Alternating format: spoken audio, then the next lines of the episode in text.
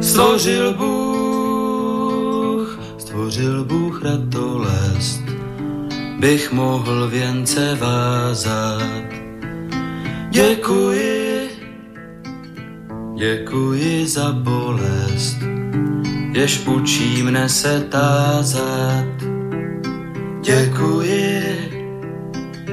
děkuji za nezdar, jenž naučí mne píly.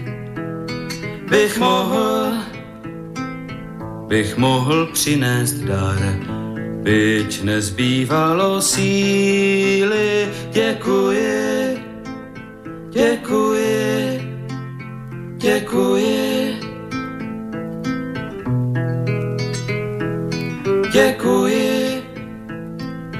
Děkuji za slabost, jež pokoře mne učí.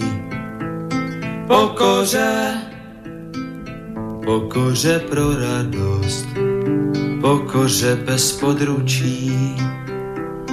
Děkuji, za slzy děkuji, ty naučí mne citu, živým již, živým již žalují a křičí po souci to děkuji, děkuji, děkuji. Dobrý večer, vážení posluchači. Stanislav Novotný zdraví srdečně z Prahy, všechny Slováky a Čechy, kterým není lhostejný osud našich zemí, našich národů. Je zřejmé, že povaha a podoba euroatlantické civilizace se mění takřka před očima a že se celý svět dostává do nového pohybu. Je také zřejmé, že tento pohyb má a bude mít značný vliv na kvalitu života jednoho každého z nás a naše národní bytí uprostřed Evropy. O projevech těchto změn, o jejich důsledcích, o jejich fatálnosti, či naopak o možných reakcích a řešeních, tedy o jejich plusech a mínusech si povídáme v pořadu na Prahu změn. Jinými slovy, diskutujeme o zkušenostech, znalostech, názorech a činech výrazných osobností žijících v naší složité době. No a právě proto si dnes budu povídat s Janem Kemblem a vy se můžete také zapojit do debaty. Napíšete-li na adresu studiozavináčslobodnývysílač.sk anebo zatelefonujete-li na číslo 048 381 0101. No a jako vždy naleznete výtek z rozhovoru s odkazem na archivní záznam i na parlamentních listech CZ. Kdo je Jan Campbell? Jan Campbell je německý občan české národnosti analytik a teritoriální odborník na země Střední Asie a státy bývalého SSSR.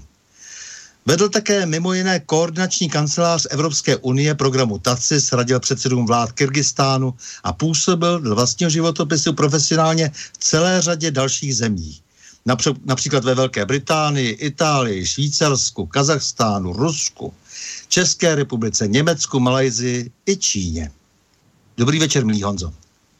Dobrý večer. Tak pojďme to trošku rozvést, protože ten tvůj životopis je tak strašně košatý, že samozřejmě se musíme držet jenom nějaký, nějaké základní osnovy. E, co jsi všechno dělal, že jsi se mohl dostat tak e, do, do tak vlastně e, košatého komentování všech možných geopolitických událostí na makro i mikroúrovni. Jak jsi se připravoval, jak jsi se vzdělal? No, otázka je složitá, odpověď nebude jednodušší, ale zhruba a krátce řečeno, eh, že se mohl využít různé možnosti a příležitosti v životě a v zahraničí. Mohu děkovat eh, klasickému vzdělání eh, v České nebo v Československé republice, technickému vzdělání, které mi dalo základy pochopení metodiky a metodické práce. A také samozřejmě analýzy. Co se týče těch příležitostí, to nebyla jednoduchá cesta, byla to cesta, na které jsem se musel sám sobě prověřit, že mám důvěru, osud a v sebe, protože všechny příležitosti, které přišly, nebo ve většině případů příležitosti, které přišly, nebyly uměle vykonstruované nebo nebyly chtěné, prostě přinesl je život, životní vlny. Připadalo mi to hodně často jako surfing na velkých mořských vlnách, když člověk umí balancovat, vyrovnat eh, své síly, tak může i bez motoru jet poměrně daleko a stává se zajímavým objektem pro mnohé pozorovatele na pobřeží. Tak bych asi krátce odpověděl na tu otázku. No, protože ty jsi studoval stavební inženýrství, architekturu, filozofii, postgraduálně i biokybernetiku, islámské bankovnictví ano, a pojištění. To, tak to je taky jednoduchý. S tím stavebnictvím to uh, začalo s tou stavební průmyslovkou, vyšší stavební průmyslovkou, potom tou fakultou, protože tehdejší režim uh, doporučil inženýrství a ne humanitární nebo eh, lékařskou vědu, kterou jsem chtěl studovat, tu pediatrii. Tak jsem se stal teda inženýrem, nebo šel jsem cestou inženýra. Co se týče eh, biokybernetiky v Rusku, to je záležitost velice zajímavá a spojená s prací v Rusku, nebo tenkrát v Sovětském svazu. Co se týče dálkového studia islámského bankovnictví a pojišťování, tak to se odehrálo v rámci přípravy eh, na spolupráci s eh, klienty z islámského světa, když jsem pracoval v Anglii. No, tady trochu vlastně předbíháš, ale ty jsi byl takhle vybaven pro to, aby si mohl uh, řídit koordinační kancelář EU programu TACIS. Můžeš nám to trošku popsat? Protože to je velmi, velmi náročná věc a velmi zajímavá a hm, chtělo by to asi ztratit mnoho slov kolem tohoto programu. No, program TASIS byl paralelní program k programu FARE, pod který spadala tehdejší Československá republika a země střední a východní Evropy. TASIS se týkal ostatních států socialistického bloku, především bývalého Sovětského svazu. Takže eh, na, toto, na tuto pozici samozřejmě bylo vypsáno výběrový řízení. Byl jsem tam doporučen svého času z Anglie, ale přesto jsem pracoval ve strukturách Evropské komise jako německý občan. Aha. A proč jako německý občan vlastně? No tak ono to mělo i svoji výhodu, uh, protože se jedná i o vyváženost a politickou korektnost a tenkrát uh, v klíčových pozicích uh, bylo poměrně hodně Britů. A ty jsi měl... já, já jsem využil jenom můj, můj německý, německý pas, nikdy jsem se nesnažil Eh, dostat eh, britský pas, jo, který jsem také mohl dostat, ale to jsem nikdy nedělal. Eh, ty jsi ještě do listopadu 14 dokonce řídil poradenskou firmu Campbell Concept UG eh, Bonu. Ano. To byla prakticky potřebná nebo nutná právní jednotka, aby některé poradenské honoráře byly řádně zaregistrovány a zdaněny. Jo, takže se potřeba prostě právní subjektivitu. Jo, to, tak, to nemělo žádnou jinou. To nebyla žádná obchodní společnost, která by investovala nebo se zabývala rozvojem projektu.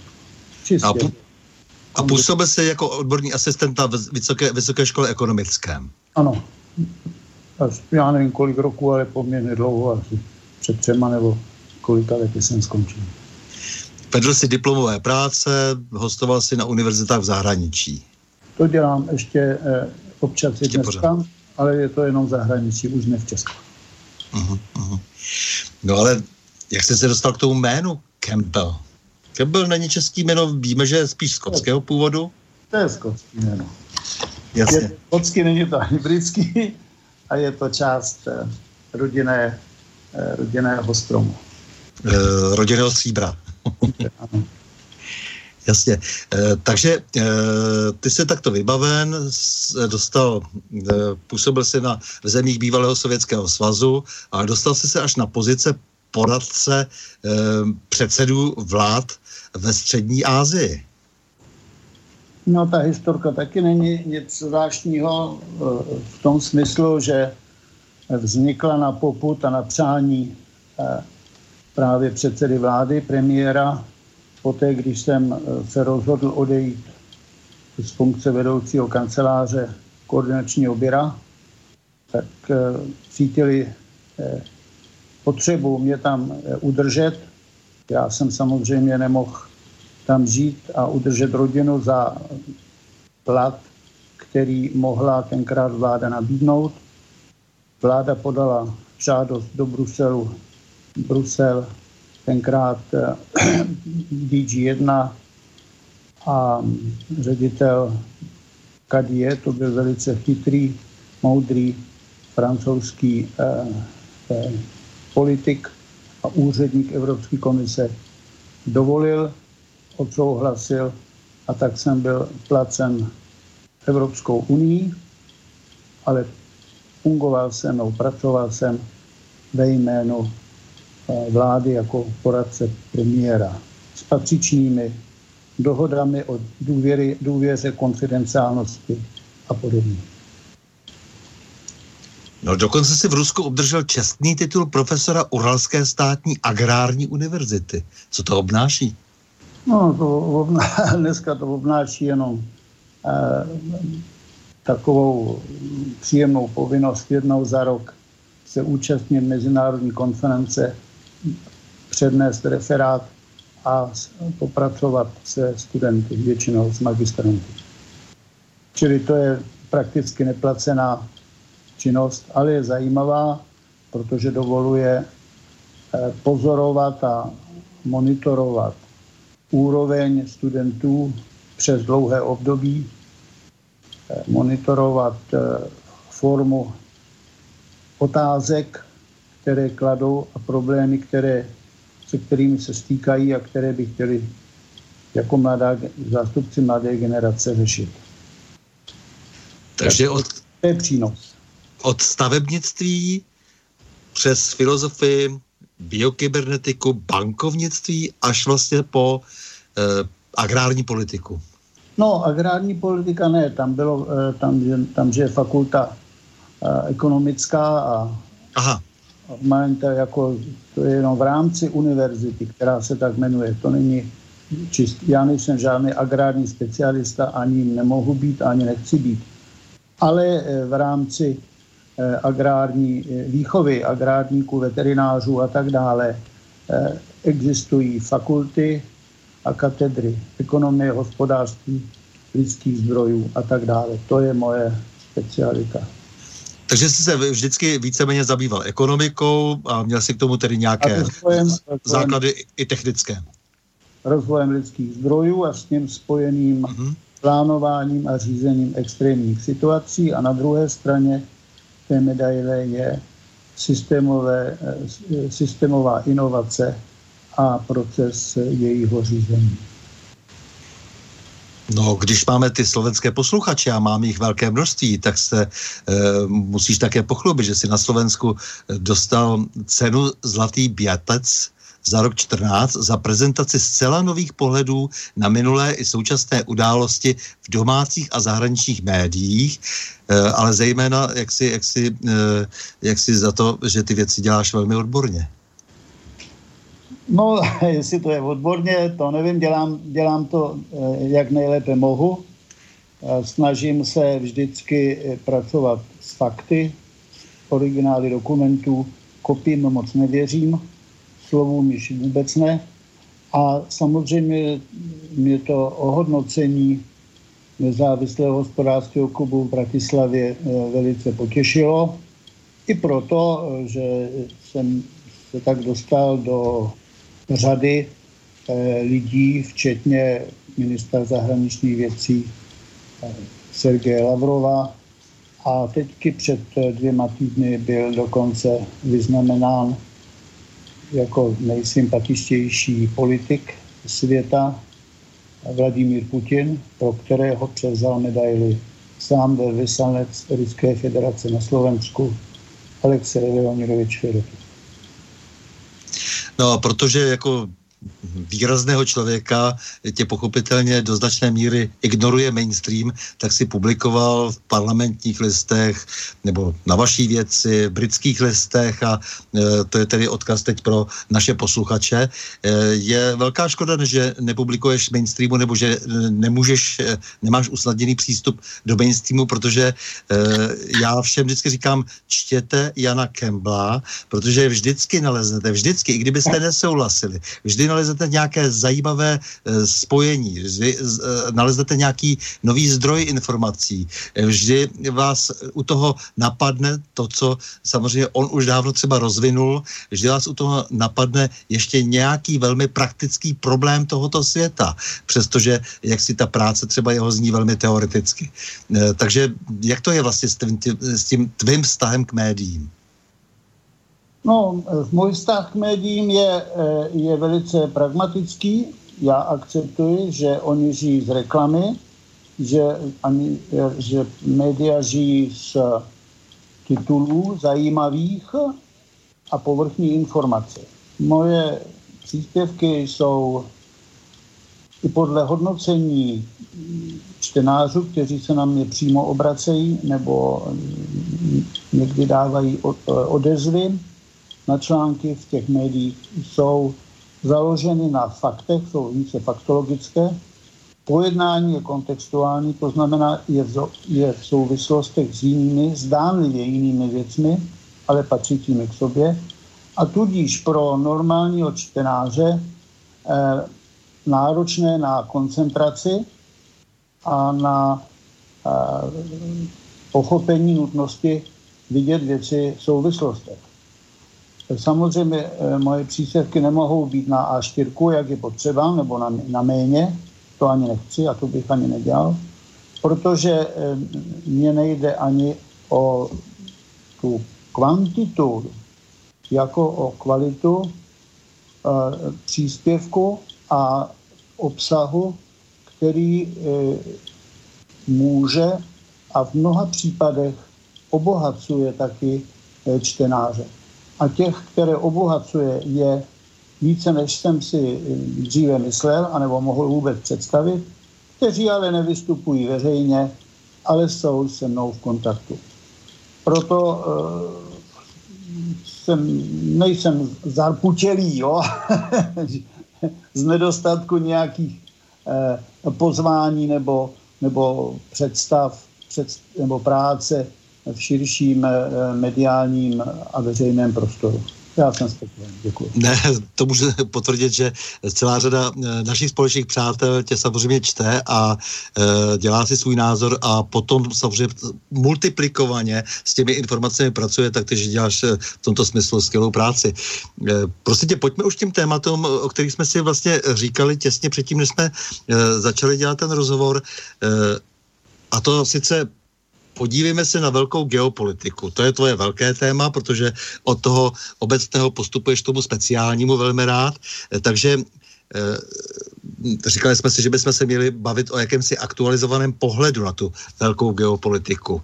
Eh, tak co se vlastně teď děje a jaké to bude mít následky, důsledky pro zejména nás. Nás zajímá to naše nejbližší okolí, Evropská unie, Střední Evropa, B4 třeba. Já bych si teda dovolil na začátek eh, vyslovit nebo formulovat krátkou tézi, která eh, zní následovně. V podstatě se jedná o chudobu a boj s chudobou, která vytváří velká sociální napětí a vede často k krvavým občanským a jiným válkám. Proto si dovoluju hned na začátku třeba citovat z Pilátova kreda od Karla Čapka, který v časopise Přítomnost ze 4. února 24 odpověděl na otázku, proč nejsem komunistou, následovně. Protože mé srdce je na straně chudých. Tím taky chci eh, hned na začátku našeho rozhovoru podtrhnout, že jsem byl celý život a jsem i dnes na straně chudých, i když to není vždy lehké, Zcela určitě je to nevděčný postoj, ale myslím si, že je velice důležitý. V tomto spojení nebo v tomto kontextu nebo v této odpovědi eh, se nachází také určitá pravda. Když stoupíš na hodně vysokou horu, vidíš, že věci zpívají a jak si se srovnávají v jednorovinu. Z jakési výšky i pravdy splývají. Člověk ovšem nežije a nemůže žít na vysoké hoře. Proto mu stačí, že vidí zblízka svůj dům nebo své pole. Oboje plné pravd a věcí. Tam je jeho pravé místo a působiště. Tím eh, chci současně i vyjádřit, že není potřeba, aby každý z nás viděl věci eh, z výšky, z metapozice a v širokém kontextu. Ale časem se může každý z nás podívat na hory nebo na nebesa a říci si, že o tamtud jeho pravdy a věci sice existují a není z nich nic ukradeno. To je také velice důležitá věc, protože dovoluje se přilnout k široké podívané a přitom pěstovat své malé pole, které každý z nás má. Při troše ironie si dovolím poznámku USA. Ti se považují za vyvolené a dávají to každému znát, kdo pochybuje nebo by si troufl o nich pochybovat. Protože však vyvolenost USA je omezená, neuškodí se na začátku setkání zeptat, mohou USA zůstat globální velmocí do konce transformačního procesu od monopolarity k multiboratě? Nebo ne? Odpověď zní, ano, mohou. To dokazuje historie 20. století a samozřejmě i z této odpovědi vyplývající druhá otázka. Budou a mohou být USA schopny si uchovat roli hegemona a současně roli globální velmoci? Tady již odpověď není jednoznačná. Teoreticky to mohou. Ve skutečnosti s pravděpodobností hraničící s jistotou však ne. Především současných realitách světa. Jaké jsou současné reality světa? No opět. Podíváme-li se na USA, je možno říci, že před několika roky měli USA možnost kvalitního kompromisu. Kompromis by představovala roli globální velmoci a odchod z jednopolarity. Kvalitu tohoto kompromisu by představovalo rozdělení planety na různé sféry vlivu se svými potenciálními partnery. Tuto možnost USA však ignorovali a rozhodli se vyvíjet tlak na celý svět. Na opravdové a potenciální konkurenty, včetně svých asymetrických spojenců. Pod asymetrickými spojenci rozumím celou Evropskou unii, celý systém NATO a podobná spojenectví tlak na všechny tyto uh, spojenectví a společnosti je prováděn s cílem udržet jednopolární svět za každou cenu. Proto nikdo nespohledňoval a dodnes nesohledňuje metody vyvíjení tlaku a potírání nepřátel. Proto se setkáváme s, nehumánním, s nehumánními procesy a následky. V tomto boji o udržení jednopolárního světa se ale USA dostali v roce 16 do slepé uličky. Boj nestratil na síle, ale očekávané výsledky se nedostavují. To způsobilo znovu obrození Ruska, zvýšení vlivu a váhy hospodářského obra Čínské lidové republiky a v neposlední řadě vznik otevřeného vnitřního politického boje a boje elit USA. Tak tímto způsobem se USA dostali do situace, která je nutí se buď přizpůsobit s novým realitám, nebo ještě tvrdšími a radikálnějšími metodami se pokusit zachránit jednu polaritu světa. Kdyby se však USA rozhodli přizpůsobit novým realitám světa, mohli by zůstat globální velmoci a působit v rámci svých přirozených hranic a konkrétních národních zájmů. Protože se však USA rozhodli jinak, rozhodli k pokusu zachránit jednopolaritu, vystavili se nebezpečí a těžko ředitelnému riziku, které představuje objektivně vznikající hospodářský úpadek, dedolarizace a v neposlední řadě rostoucí vojenské výdaje.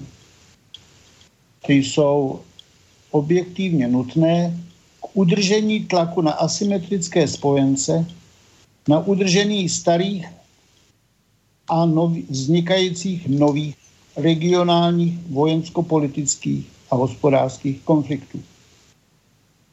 K tomuto nešťastnému rozhodnutí, podle mého hodnocení, se rozhodly US, transnacionální elity USA, to je banky, finanční a globální instituce, které jsou závislé na USA, především na vládě USA.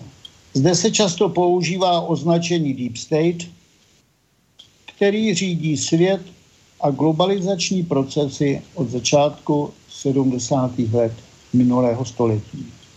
No, je, já tě jenom do toho vstoupím. Eh, není nad, no. někdo nad tím deep statem? Eh, deep state to jsou samozřejmě eh, zaměstnanci státu. Není někdo... Já si myslím, že v úvaze velice brzo dojdeme i k odpovědi na tuto otázku. Já se jenom teď snažím vystrukturovat argument, jo, aby bylo možno lépe porozumět,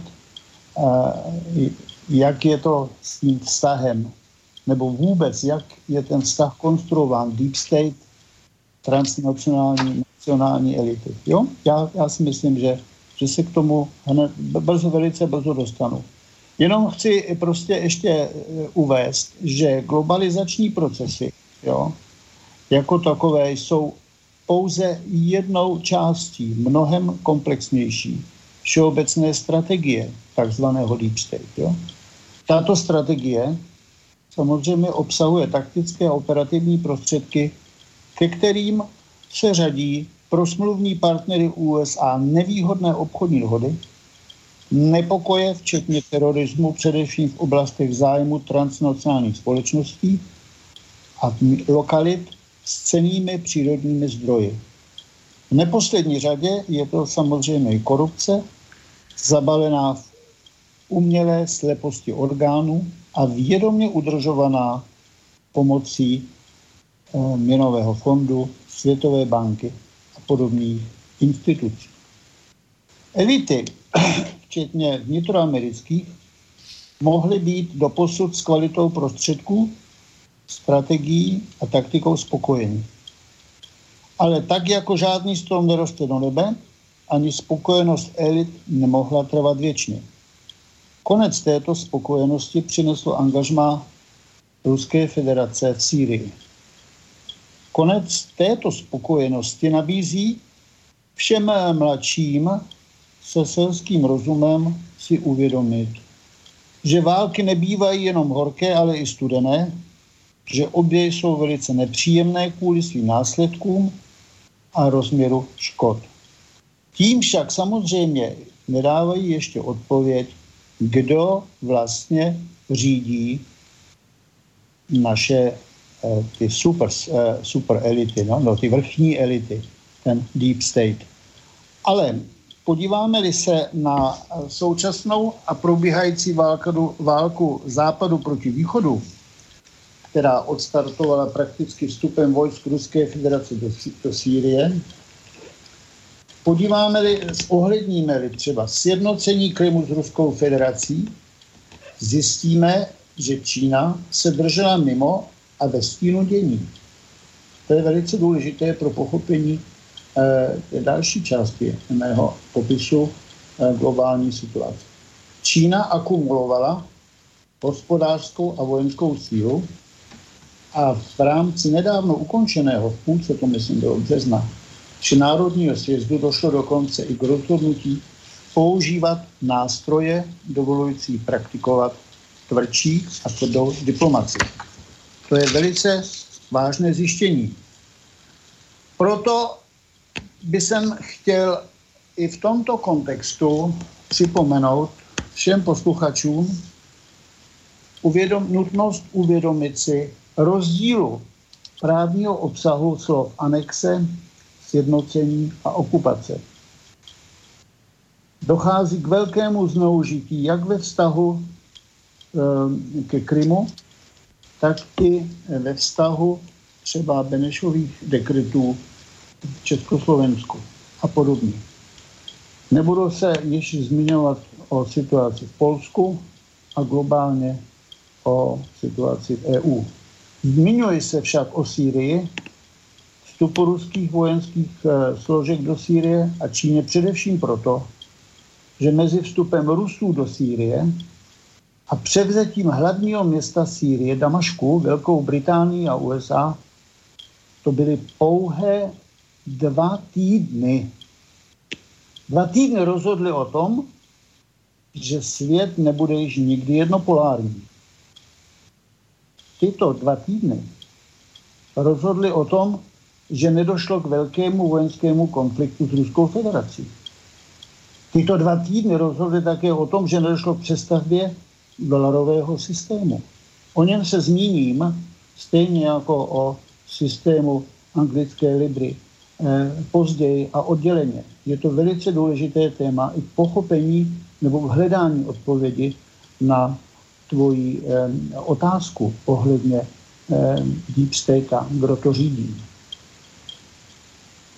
Jak mhm. říkám, přestavba dolarového systému se nemohla uskutečnit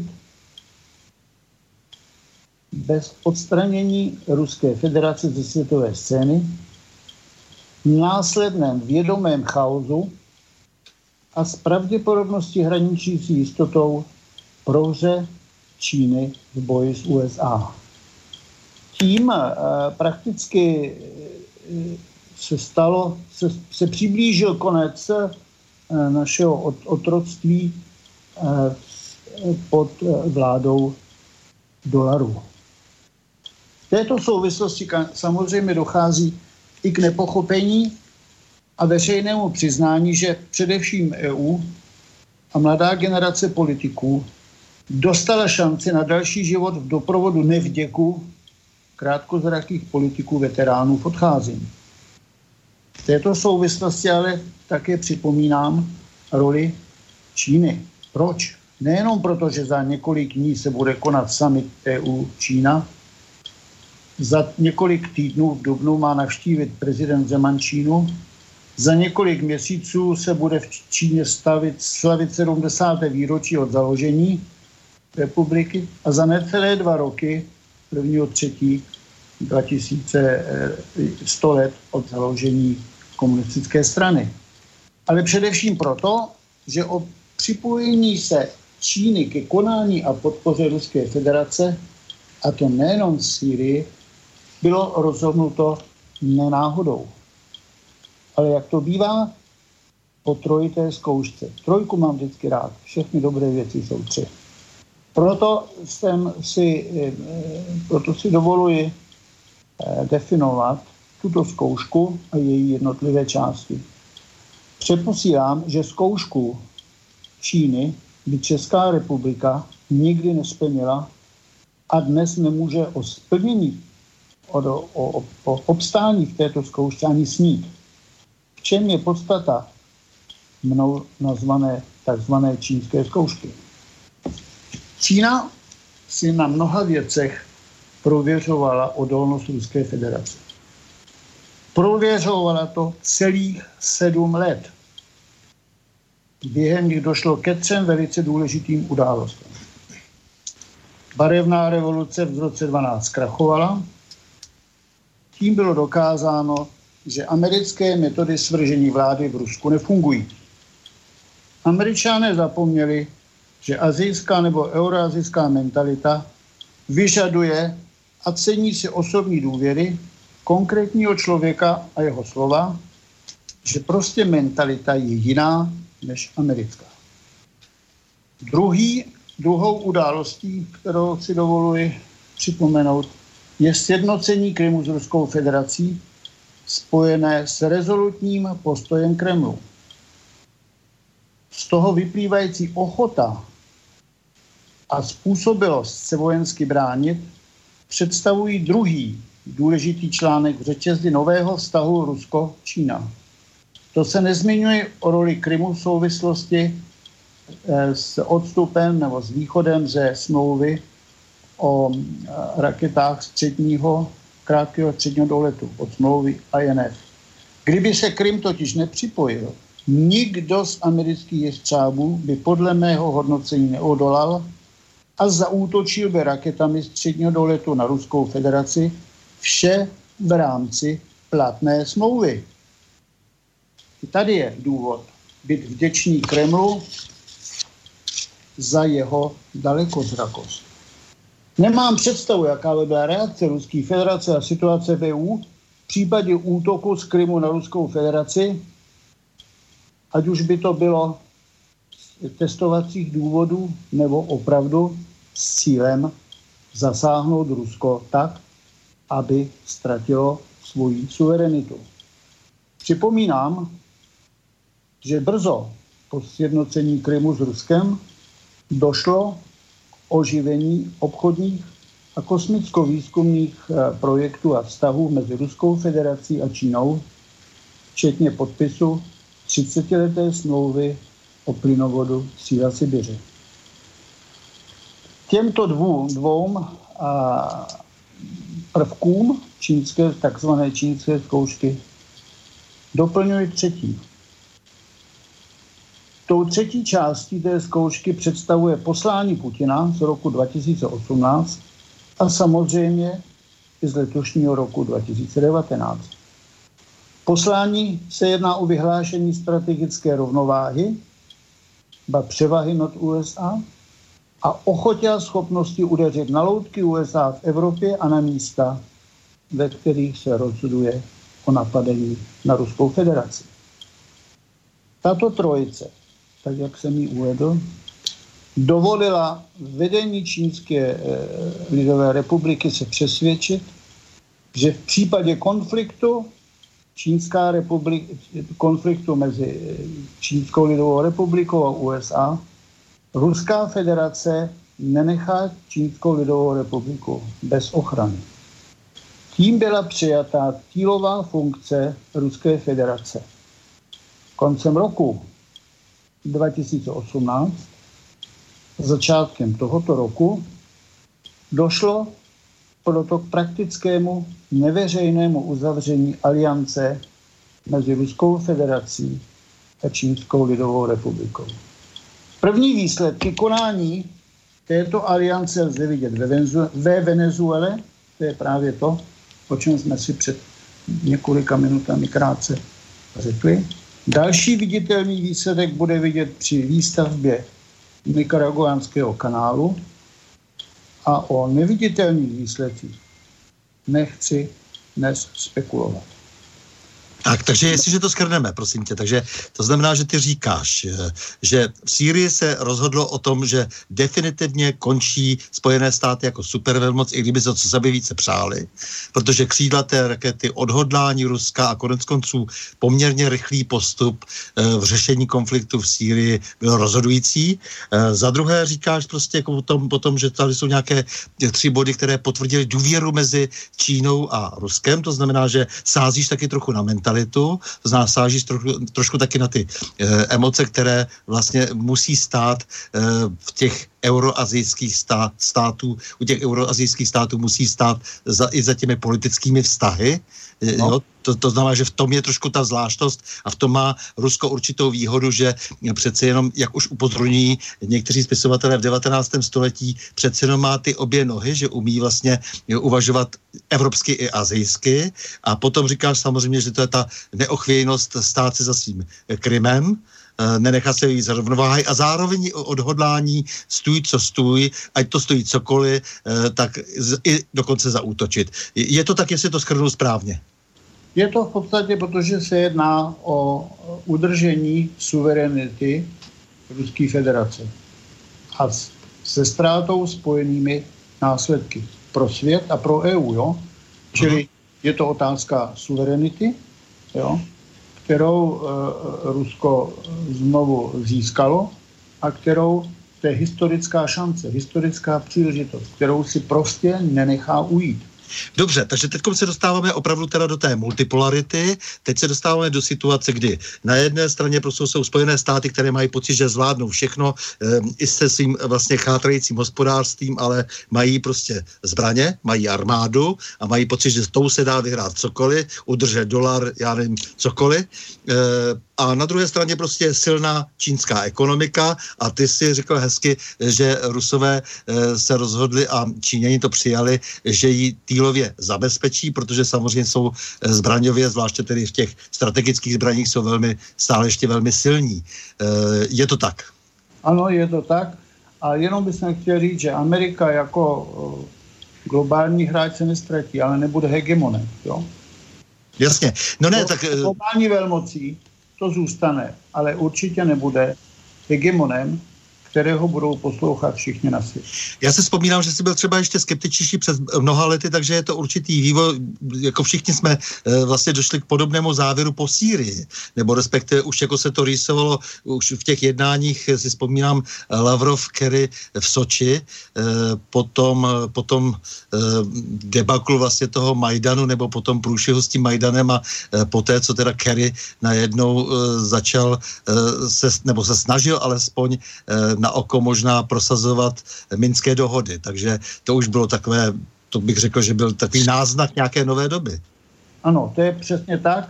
A právě v tomto kontextu jo, se, eh, se teď eh, se nachází vstup prezidenta Trumpa jo, do Bílého domu. Mm-hmm. Ten vstup znamená uh, nic jiného než porážku transnacionálních skupin, které 20 let plánovali tažení proti Rusku a Číně. 20 let to není legrace. Snažili se izolovat Čínu od energetických zdrojů Rusko, z Ruska. V Rusku, jo, stroskotali. Doplnil tuto porážku, jo, dokončil ještě vstup Ruska do Sýrie. Jo. A samozřejmě s tímto vstupem způsobené migrantské tsunami v Evropě. Rusko má kromě těch eh, výhod, o kterých si mluvil, jednu velikou. Je to jediná země nebo jediný stát na světě, který zvládl do posud multikulturalismus, jo? který eh, udržuje kontakt s různými etnickými, religiozními skupinami, minoritami do posud v mírovém soužití. Čili eh, Rusko má v tomhle ohledu velkou e, zkušenost a sílu, to je měkká síla, kterou e, uplatňuje a bude uplatňovat i v budoucnosti, jak ve vztahu s Evropou, tak i ve vztahu s Čínou. Protože ten vztah s Čínou taky to není nic trvalého. Jo? Eh, jsem velmi rád, že tohle si právě zmínil, protože to se mi zdá, že velkým přínosem eh, Ruska je to trošku dáno i eh, takovou tu byzantskou tradicí, protože pravoslavné církve se v tomto smyslu vždy chovaly daleko komunikativněji k jinému třeba kulturnímu, to znamená náboženskému prostředí. A je pravda, že už za Ivana Hrozného, který je, myslím, velmi neprávem pomluven, tak se vlastně, tak vlastně docházelo k poměru poměrně slušnému soužití třeba toho islámského a křesťanského živlu a přestože samozřejmě, i když potom Rusko dobývalo ten svůj svět, tak a chtělo samozřejmě, aby tím hegemonem byla jeho kultura, křesťanství, pravoslavné křesťanství, tak přesto vlastně vždycky velmi dbali prostě na to soužití s jinou kulturou mnohem více. Konec konců Sibiř své národy má, kdežto původní obyvatelstvo Spojených států bylo zdecimováno. Ano, to je, je to přesně tak. Jo. Jsem rád za tohleto do vysvětlení, za tohleto připomínku. Jo, protože uh, ona, uh, tato ta připomínka, její obsah se odrazí i, i, v, i v tom dalším, co bych jsem jako chtěl teďky dodat na adresu těch USA a prezidenta Trumpa. Ten je jasným představitelem národních elit. Jo? Dneska je prakticky osvobozen od toho přímého nebezpečí impeachmentu a dalších obvinění. Jo? Může se proto lépe koncentrovat na řešení vnitřních problémů a zabývat se projektem představitelné budoucnosti USA. Doposud to nebylo možné, ne? Předevčírem odezdal ten speciální prokurátor Miller svou zprávu. Dnes víme, že v ní nic není, jo? co by mohlo vést k trestnímu stíhání nebo k nějakému impeachmentu. Nacionální elity závisí přímo od státu. To je něco jiného než transnacionální elity. Ty nezávisí. Ty jsou řízené globálními financemi a teď se dostáváme právě k té části nebo k té od, blízko k odpovědi na tvoji začáteční otázku. Co je to, nebo kdo řídí Deep State? Jo? Globální finance, které využívají sloužení federální vlády. Federální vláda USA byla doposud slouhou těchto globálních financí. Já se o těch financích pokusím zmínit ehm, ke konci eh, naší besedy, kdy eh, dám, ehm, se pokusím dát konkrétní referenci jak k dolaru, tak i britské libre, libře, která uh, bude zcela určitě hrát ještě roli především, až dojde k Brexitu. Teď bych se chtěl jenom zdůraznit, že transnacionální elity neměly nikdy a nemají ani dnes zájem o budoucnost jakéhokoliv státu. To platí i pro USA. Proto se dostali USA do takových potíží, ve kterých jsou dnes. Moc transnacionálních elit Spojených států dovolila bohatnout, jak já říkám, homeopatické menšině a chudnout velké většině. Nejenom USA, ale i ve světě. V tomto kontextu se samozřejmě opět nachází i Čína transnacionální elity chápali Čínu jako takzvanou korporaci světa. Nacionální elity hodnotí Čínu jako konkurenci a to i v kontextu budoucnosti USA. Proto se musí hodnotit snaha prezidenta Trumpa, Trumpa naladit tak s Ruskem. V konečném výsledku Samozřejmě chce prezident Trump být posílen ve svém boji proti Číně. Ale jak to v životě chodí, člověk plánuje a pán Bůh rozhoduje. A, takže ty ale máš pravdu, eh, pocit, že pro v tom boji proti tomu starému deep stateu, vlastně tomu transnacionálnímu eh, deep stateu, proti těm globalizátorům, má mírnou převahu teď eh, Trump a jeho spojenci ve Spojených státech samotných? Celá určitě nejenom teda Trump a jeho spojenci, ale samotný stav rozrušení nedovoluje kompletní obnovu a návrat ke starému stavu. Rozbitý čbán už nikdy nebude novým. A protože i USA ztrácejí na její software, eh, soft power, soft power, měkká síla ztrácí na síle a přitažlivosti, zvětšuje se automaticky tvrdá síla, brutálnost. Čili Trump, jestli on to přežije, nepřežije, kdo bude prezidentem, už taky moc nevadí, protože USA se nemohou podle mého hodnocení vrátit do bývalého stavu. Proto máme dneska ve světě dění, jaké je. Jo? Je to neurčitost, nejasnost a nepředvídatelnost. To je na jednu stranu samozřejmě dobře, protože eh, není dobré být v otroctví a je dobré, když máme nějaké možnosti nějakého rozvoje a nějaké možnosti ke kombinacím minimálně eh, v diplomatickém nebo tak, takovém tom velmi eh, praktickém politickém světě a rozhodování, ale nicméně to klade samozřejmě velmi vysoké nároky personální na tu, tahle doba. To klade, ale v tomhle rozrušení stále ještě existujícího stavu a systému je samozřejmě i velká šance, protože dovol, tato šance dovoluje reflektovat chyby minulosti a učit nás dialogu. Dialog představuje velký deficit všude, ve světě, v Evropě, ale i taky na domácí scéně České kotlině. To je, to je neuvěřitelné. Jo? Chci proto věřit, Eh, že deficit neodstraní krev občanských nepokojů, kterých se bojí více. O tom se možná zmíním při, při posuzování situace v Evropě. Dalším bodem, ale který vyplývá z konání prezidenta Trumpa, eh, je skutečnost, že USA zatím nenašli cestu k rovnováze a pochopení, že není možné být globální velmocí a současně hegemonem. To je to, o čem jsme se předtím krátce bavili. USA zůstanou globální velmocí, ale nebudou hegemonem.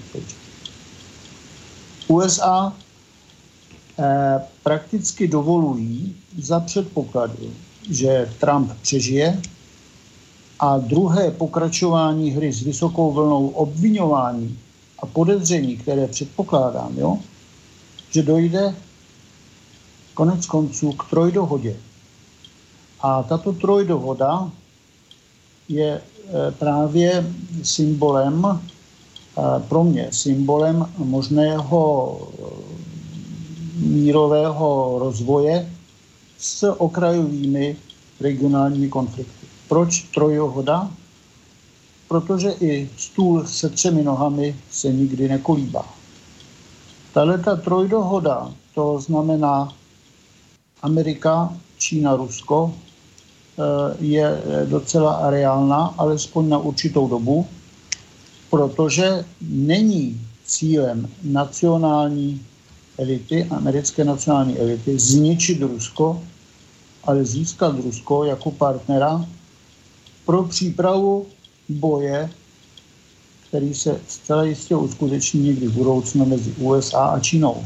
Rusko nemá ani z jiných hledisek, jo, v kastelizaci hospodářství a tak dále svůj roli. To je druhý téma, možná, že se k němu nějak dostanu. Ale přesto se vlastně oproti tomu, co se prezentuje na venek, eh, oproti vlastně těm, eh, těm povrchním řečem o nějakých rusofilech a rusofobech, přesto se stává vlastně to, to Rusko jakousi obletovanou nevěstou. No, to je, e, tohle ta rusofobie a sinofobie, to je produkt oponentů Trumpa to je taková ideologie pro malé děti, ale, no. ale, ale v podstatě ve skutečnosti to, co se děje reálně, tak to je to, že vlastně si eh, se tak trošku nějakým způsobem všichni snaží přitlačit, ale chtěli by si Rusko získat na svou stranu. Přesně tak, je to schizofrenický přístup, jo, eh, který je to, je to určitý, no. je to určitá, eh, určité pokrytectví, které je typické pro dnešní politiku. Všude.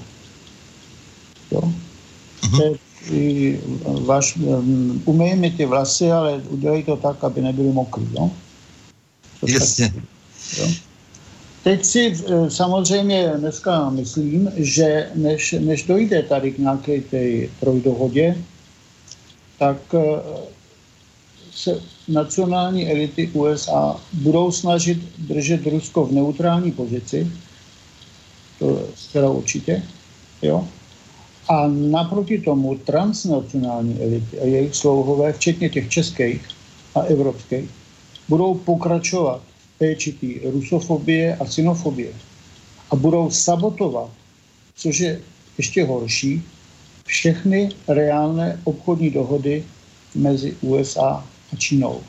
O Rusku se teď nechci zmiňovat. E, že si tím kopou sami pro sebe hrob, je jiná věc.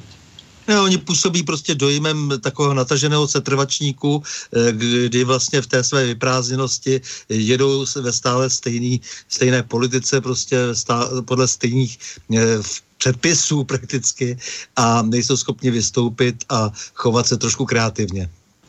Velice dobrá poznámka, která eh, prakticky zapadá do takového eh, posledního eh, zmínění nebo poslední části popisu té globální situace je to, že já jsem přesvědčen, že karty jsou rozdány, čas nelze zastavit a Rusko a Čína pokračují v realizaci svých rozhodnutí bez USA, ale s ohledem na USA. To znamená, že eh, boj za nový multipolární svět začaly a vedou a budou vést dále dva suverénní státy, kterými je dnes Rusko a Čína. Multipolární svět proto není budoucností. Pro mě je ještě velice mladou přítomností.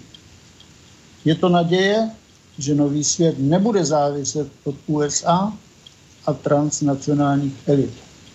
Je tomu i proto, že prezident Trump nebo jeho nástupce jo, bude ve své podstatě ničit dokonce projekt založený na expanzi, pravděpodobně vědíc, že expanzivní systém, který představuje dnešní kapitalismus, nelze transformovat do intenzivního hospodářského systému.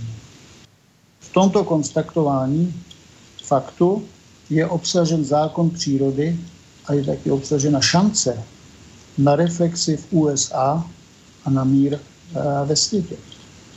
Šanci na reflexi v USA a mír samozřejmě ve světě budou, pokud nedojde k nějakému nepředvídanému nebo náhodnému činu s fatálními následky, podporovat vývoj vojenských a civilních technologií jak v Rusku, tak i Číně a uvědomění si lídrů obou těchto zemí, že příležitosti a především historického rozměru příležitosti se nikdy neopakují.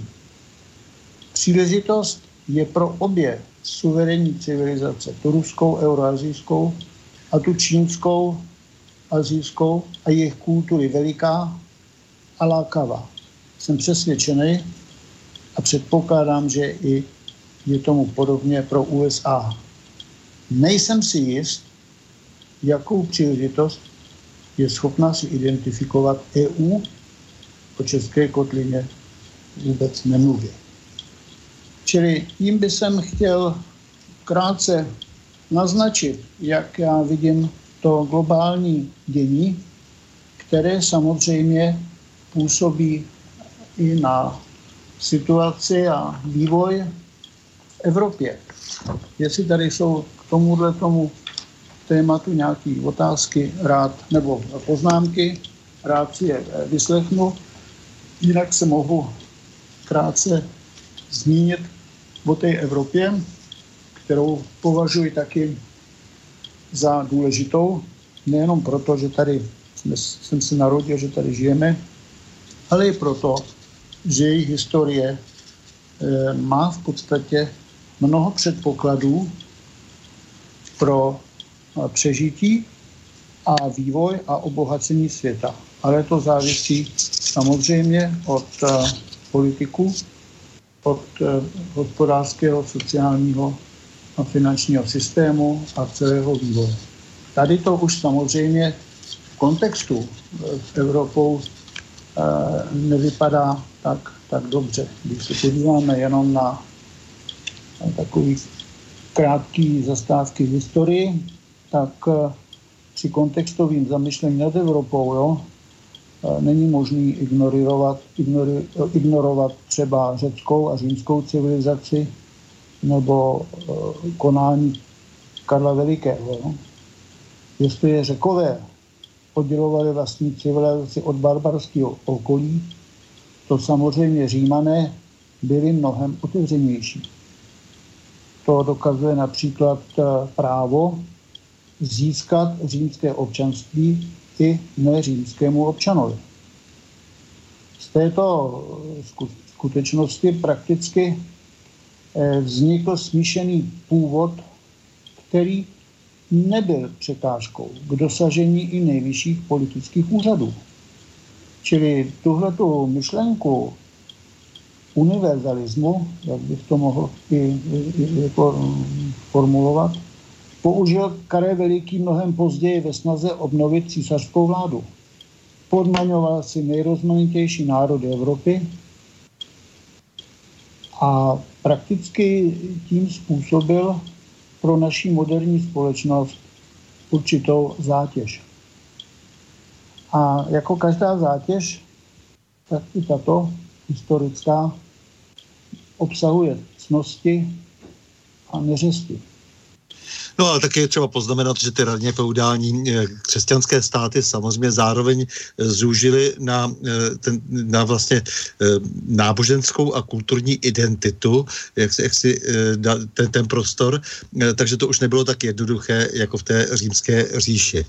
Byla to vlastně nutnost, protože také tady bylo důležité to vymezení se k okolí, zvláště teda potom v roce 711, že jo, poté, co byla Evropa, nebo dejme tomu jakási evropská entita, stabilita byla ohrožena eh, v pádem islámu.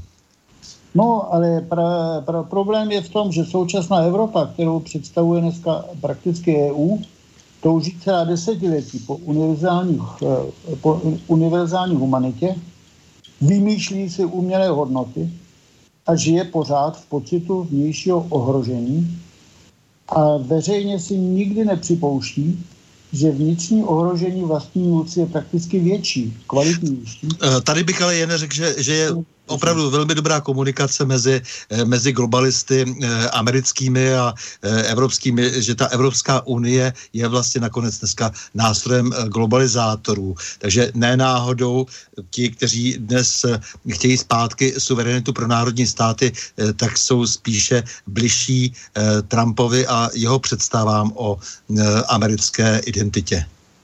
Ano, ano. No ale tak, eh, když se na to podíváme jako, eh, jako dál, tak víme, že ten, vidíme, že ten národní stát jako, jako vynález moderní Evropy s jemu určeným posláním prosadit volnost, rovnost a bratrství, jak se říkalo ne, v té francouzské revoluci, porodil rasismus, nacionalismus a samozřejmě dvě takzvané světové války. No. Na, na těchto troskách se zrodila myšlenka EU, Jo, jejím úkolem eh, jako byla prakticky realizace znourození univerzální říše jo, s integrovanými kulturními hodnotami s pomocí hospodářských, politických a právních procesů. No a proto si tenkrát vymysleli jo, ústřední větu té e, ústavy EU jednotní v rozmanitosti. No, no ale já, ale tu karolínskou dobu oni nemohli zopakovat, protože samozřejmě to rozhodující, co, co, co vlastně v tomhle procesu nakonec sehrálo tu roli, eh, bylo to chování finančního a bankovního systému. To je něco, to je něco, co ta první staletí neznala, eh, myslím, té nové Evropy tehdy po rozpadu říše římské. A přesně tak, tím těm financím se, se jako e, dostanu velice rychle, jo? protože, e, protože e, se nachází ta Evropská unie v takovým existenčním ohrožení, jo, nebo řekneme smrtelný nebezpečí a procesu rozpadu zevnitř. Proč se ona rozpadá? Jo? To, eh, na tohle si musíme, eh, musíme dát eh, krátkou odpověď. To euro sloužilo, nebo jeho úkol byl sloužit k udržení míru a nějaký, nějakého vyrovnaného stavu v Evropě. To se ale bohužel nepodařilo. Nepodařilo se to i proto, protože ta EU nezvládla žádnou hospodářskou krizi, migrační a ani diplomatickou geopolitickou. Tou je dneska prakticky, nebo tu představuje tuto krizi celý proces Brexitu. Jo? Proto se naši, naši, naši slavní eh, evropští vůdci eh, si, si, si používají slova, metafory a symboly, jo, který, když se na ně člověk podívá podrobněji, jo, tak zjistí, že například eh, prezident Macron varoval před leprou nacionalismu.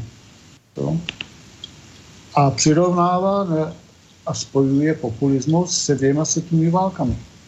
Požaduje posílení bezpečnosti a veřejně se zmiňuje o Rusku a Číně a vůbec mu přitom nevadí, že právě dneska, možná teď večer, jo, večeří s čínským prezidentem Xi Jinpingem. No, já bych řekl, že to je ten posun právě v těch slovech, protože když už jsme zmínili e, ty raně feudální e, říše, teda to, eh, ty, ty, ty počátky té nové Evropy po rozpadu Říma, no tak tam byla velká záruka v tom lením systému, že přece jenom jakási, jakýsi druh demokracie fungoval, kdežto ty požadavky, které dnes přicházejí z Evropské unie, tak jsou vyloženě diktátorské a je to taková snaha vlastně držet vlastně celou masu pod kontrolou a, a nemít tam už jako žádné mezistruktury. To znamená, to, to je vlastně na tomto nebezpečné. Takže vedle toho, co jsem tady zmínil, protože se chceme potom o svým úzku samozřejmě dostat eh, k tomu finančnímu systému a eh, k tomu, eh, k tomu, k tomu bankovnímu systému, který vlastně ho reprezentuje, tak jenom jako upozorňuji na to, že tady byla spousta brzd vlastně, tak jak se dnes nadává na středověk, ale on byl opravdu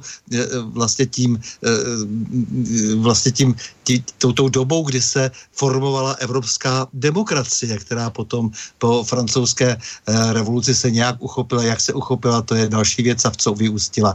Ale nicméně eh, chci jako tím jenom jako poznamenat, že přece jenom jsme v jiné situaci a proto to, co říká Macron, eh, tak to jsou takové dost pokrytecké fráze o nějakém nacionalismu, protože jako ono je to dneska jak, tak, jak to bylo kdysi vlastně, eh, jak, tak, jak to kdysi vyústilo prostě v ty šílené eh, genocidy eh, z dvou světových, dvou světových válkách, tak vlastně dneska je to obrana proti tomu, aby vlastně to diktátorství z Evropské unie nebylo stejně genocidní jako původně to, co se označovalo za ten zhoubný nacionalismus. No, to je velice, velice správná připomínka, ano, zapadá do mého argumentu, jo, který by jsem prakticky definoval eh, tak, že vést válku jo, proti nacionalismu, který, o kterým se zmínil Macron, jo, a různým fobím, jo, který podporují všechny tyhle ty tady, je mnohem pohodlnější pro současné pokrytecké vůdce jo, a jejich kvalitu. Je mnohem eh, pohodlnější, než vést válku proti chudobě a sociální nespravedlnosti, která je prakticky příčinou i těch nepokojů, takzvaných žlutých vest a já nevím čeho možného. Proto eh, je prakticky velice těžké o válce mluvit. Odpověď eh, samozřejmě je poměrně jednoduchá. Provedení války s chudobou, nes, sociální nespravedlivostí, kterou trpí velká většina lidí, a já se k ním řadím, a za lidskou důstojnost je potřeba mít fungující a kvalitní hospodářství. Bohužel EU ani Francie, ani Česko takové hospodářství nemají. Proto se koncentrují na hrozby, strašení a pokrytecké tvrzení, že válku nechtějí. Skutečností je, že kdyby si EU nebo NATO tu válku mohla dovolit, dávno už by ji vedli. Výsledkem je prakticky to, že jak se eh, zmenšuje nebezpečí velké války mezi národy, o to se zvětšuje nebezpečí války menší, to znamená občanské. To jsou nejhorší války, jaké existují. Proto si myslím, nebo jsem přesvědčen k dnešnímu dni, že univerzální ideály moderního světa se nedožijí ani dospělosti o nějaké svatbě a šťastným spolužití s někým jiným, s jinými společnostmi, nebo důchodu nemluvě. Jo? Když se na to takhle podívám a připomenu si, co tam řekl ještě předseda Evropské komise, Jean-Claude Juncker, ten označil jednání, respektive zacházení s Brity v budoucnosti, to znamená, dnes ještě jsou Britové členy EU, jo, jako z dezertéry. To není maličkost, jo, to není žádná legrace. To není náhoda, ale je jasné varování všem, kteří by chtěli odejít z EU. A tady jsme u toho, co si tam říkal, jo, o té brutalitě. Je to ale i připomínka, jo, pro ty, mhm. kteří mají delší paměť, pracují s dokumenty nebo osobně zažili řešení takzvané řecké dluhové krize. A tady jsme u těch peněz. Konečně jsme u těch peněz. Jo? Nevím samozřejmě, jestli se někdo najde, kdo bude ochoten risknout popsat faktologicky a skutečně, jak se zacházelo v řeky s jejich premiérem a dalšími politiky tak, jak rychle se oni naučili ohýbat jako bambus, přesně tak, jak to doporučuje i čínské přísloví, nenechat se zlomit, ale dovolit si být ohnutý, řeků prostě nic jiného nezbylo, protože se mají rádi jako každý z nás, ví, že život je krátký a současně krásný. Ale krizi, jo, jednání EU, centrální banky nevyřešilo její příčiny vůbec ne. Euro, prakticky, které bylo zavedeno s cílem fungovat jako garant míru v EU, se transformovalo, rozumíš, do zbraně hromadného ničení států, což je, není vůbec žádná legrace a není to žádná kritika, ale to, co prostě říkám, tak zjednodušeně a, a důrazně je, aby se lidi zamysleli, nad funkcí té měny a ne jenom na to, jak vypadá a co ona mi dovoluje. Za druhý nebyly vyřešeny příčiny krize. To znamená fungování bankovního a finančního systému. Když se tady budeme bavit o tom finančním a, a bankovním systému, musíme si uvědomit, že máme tři druhy kapitálu. Máme fyzický kapitál, máme peněžní a máme dluhový. Mezi nimi je kvalitativní rozdíl, jak v používání, tak i v jeho působení. To znamená, Juncker se svým poselstvím zacházet z Brity jako z dezertéry má další důležitý význam. A to je, ten význam spočívá ve skutečnosti, že EU ztrácí velice rychle svoji původní měkkou sílu. Když se oslabuje a omezuje působení měkké síly, část veřejnosti prostě nemá důvěru a EU věří jenom ty, kteří ji neznají. To znamená ale současně, že se objektivně a automaticky posiluje tvrdá síla. Proto se stává EU jo, nehumánní. Proto se stává diktátorskou.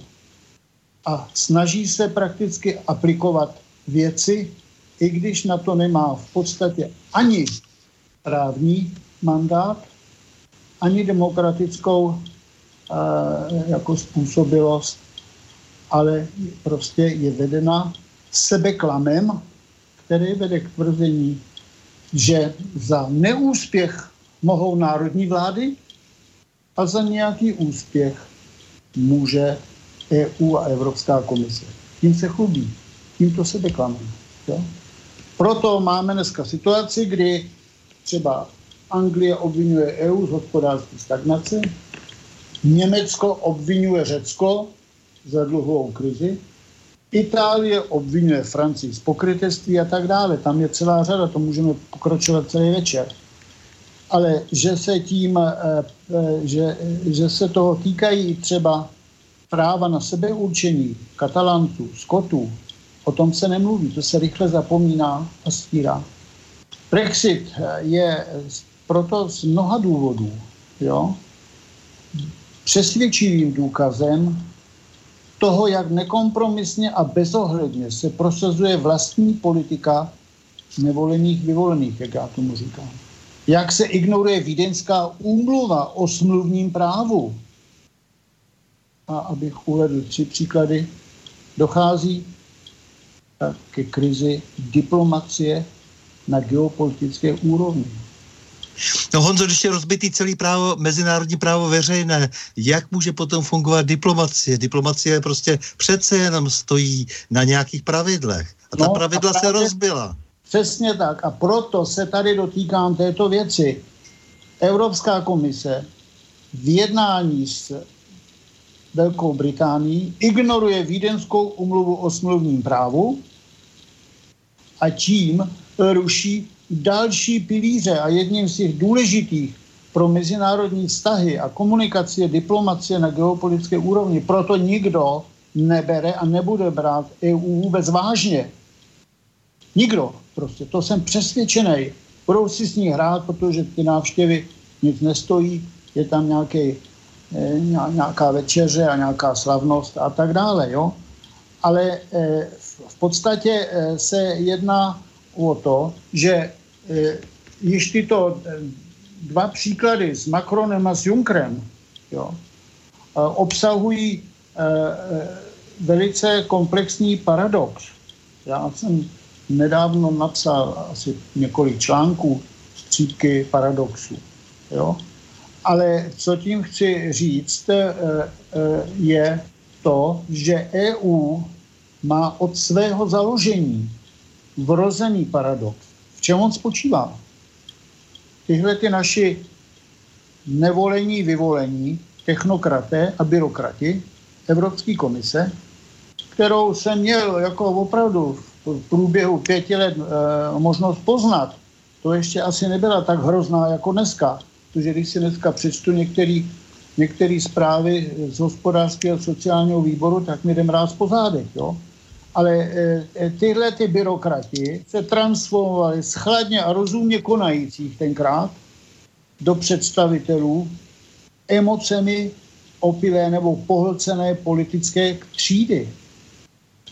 Tahle ta politická klika, jak to nazývám, diskreditovala hospodářským a politickým slova smyslu zakládající liberální program EU.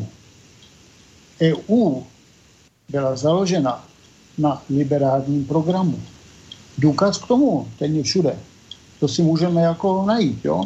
E, například, že tam má být solidarita, sociální spravedlnost a důstojnost člověka. To vše, co, o, o co se snažili e, e, poválečné křesťanské a sociálně demokratické strany. EU doposud nezaložila ani základ o nějakém vybudování jo, nemůže být vůbec řeči. No jo, tak samozřejmě prostě, protože když jako je tady tak eh, obrovská chamtivost právě té elity, která se cítí nadřazená všem ostatním, tak eh, pochopitelně se ta slova používají jenom jako zástěrka. Máme tady ještě otázku a po té otázce bychom si pustili písničku, protože máme těch témat hodně, stejně to všechno dneska nepobereme a budeme muset se ještě potom sejít zase někdy u mikrofonu a povídat si dál. Takže dobrý večer, pozdravujem vás oboch a srdečně děkujem za mimoriadně poučné počúvanie. Pre vášho zácného hostia by som mal jednu otázku. Priateľu Jan, priateľu Jan, spomínali ste, že elity nemajú zájem o budúcnosť. Viete bližšie vysvetliť, prečo došlo k takovému, také, e, takému to stavu a čo ich vedie k, také, k takéto nezodpovednosti vůči budúcnosti? Srdečná vďaka za odpoveď s priateľským pozdravom Jozef z Bratislavy. Tak za prvé děkuji za otázku. Eh, na kterou lze eh, odpovědět následovně. Transnacionální elity jsou nadnárodní, prakticky bez kořenů, bez identity k jedné národní kultuře a jejím hodnotám. To je zásada a to je, eh, to je zás, vztah ke své kultuře a jejím hodnotám je základem jakékoliv komunikace s druhými a základem jakéhokoliv eh, konání vůči komukoliv jinému.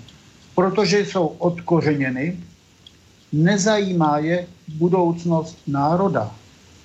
Je, zajímá je pouze jejich vlastní, uměle tvořená a formulovaná budoucnost nadnacionální. Ty se můžou pohybovat, existovat všude.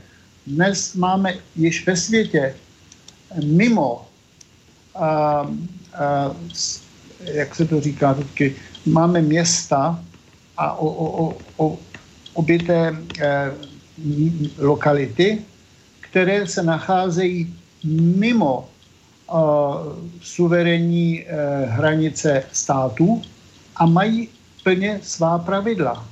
Nikdo nemůže jim tam nic zakázat, nikdo nemůže jim nic nařídit a oni odtud mohou pomocí mimo jiné těchto globálních finančních prostředků a institucí kontrolovat a řídit činnost svých výkonných ředitelů, slouhů, který se nazývají prezidenti, já nevím čeho, jo, a tak dále, eh, eh, na těch různých eh, světadílech to je, to je ten, te zásada prostě je v tom, nebo zásada je v tom, že transnacionální elity nemají přímý vztah s národem, ze kterého pošli, ze kterého vyrostli, nebo ve kterém vyrostli.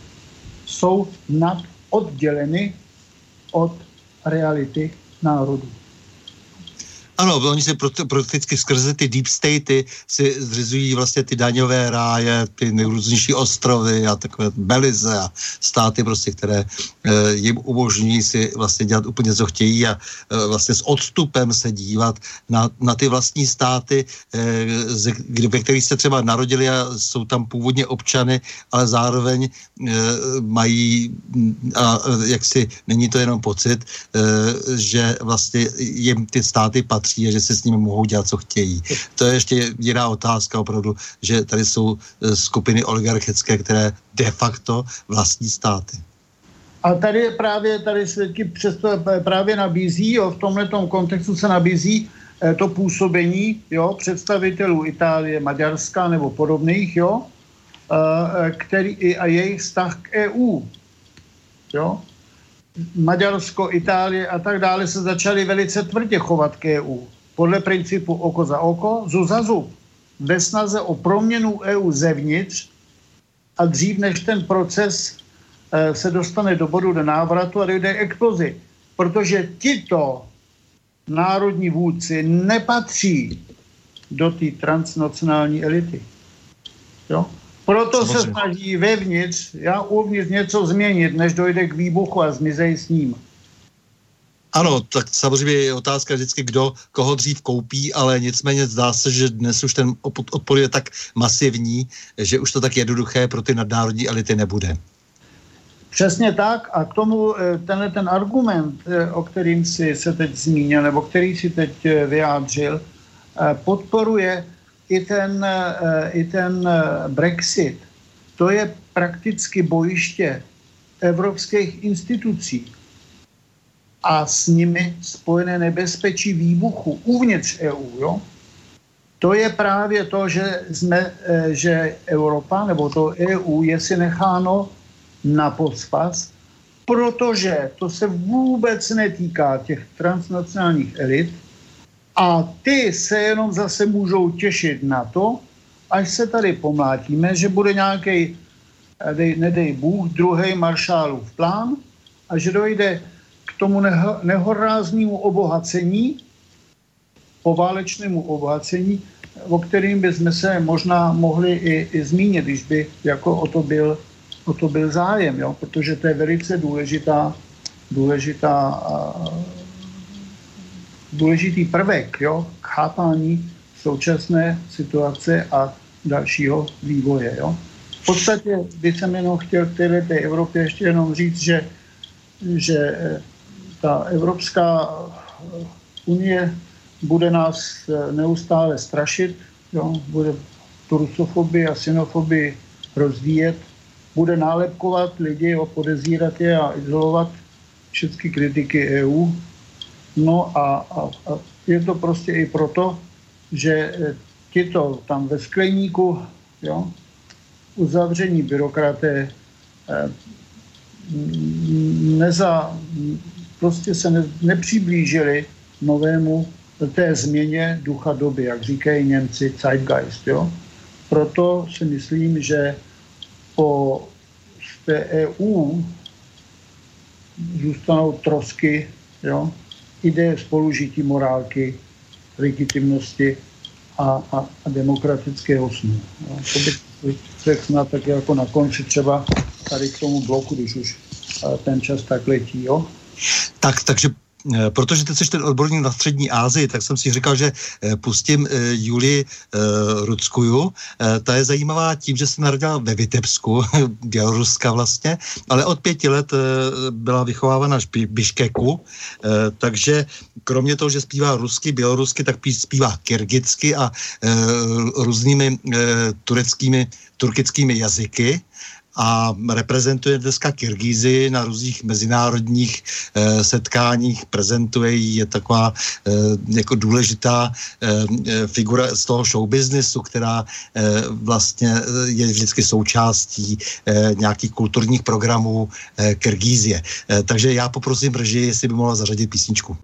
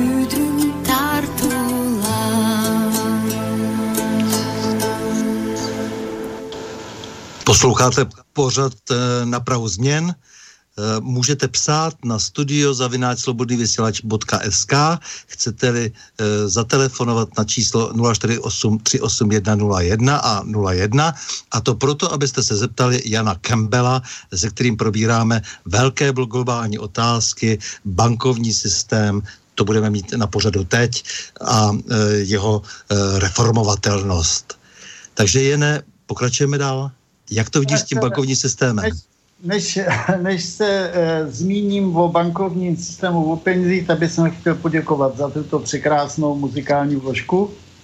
E, mně se opravdu líbila a je mi blízká no, víš co, já, já jsem mi tom zařadil taky proto, protože uh, je to unikátní, jak vlastně ty uh, národy uh, původně uh, Ruské federace, ale i Střední Asie, kde tedy uh, Rusové působili, uh, dokáží poměrně slušně mezi sebou komunikovat. Takže Běloruska, která žije v Vyškeku, uh, zpívá slovanskými i středoazijskými jazyky.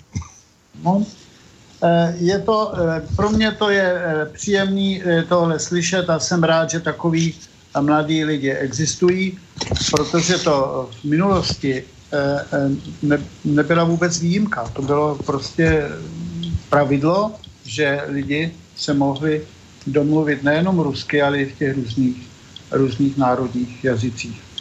Eh, tím ale jenom chci krátce, eh, jenom než se, než se vždycky zmínit třeba o těch penězích nějak, tak se chci jenom zmínit o tom Kazachstánu, kde tam je blízko s tím Kyrgyzstánem. Kyrgyzstán prožívá taky eh, nelehkou dobu, především někteří jeho migranti mají problémy v určité části Sibiře.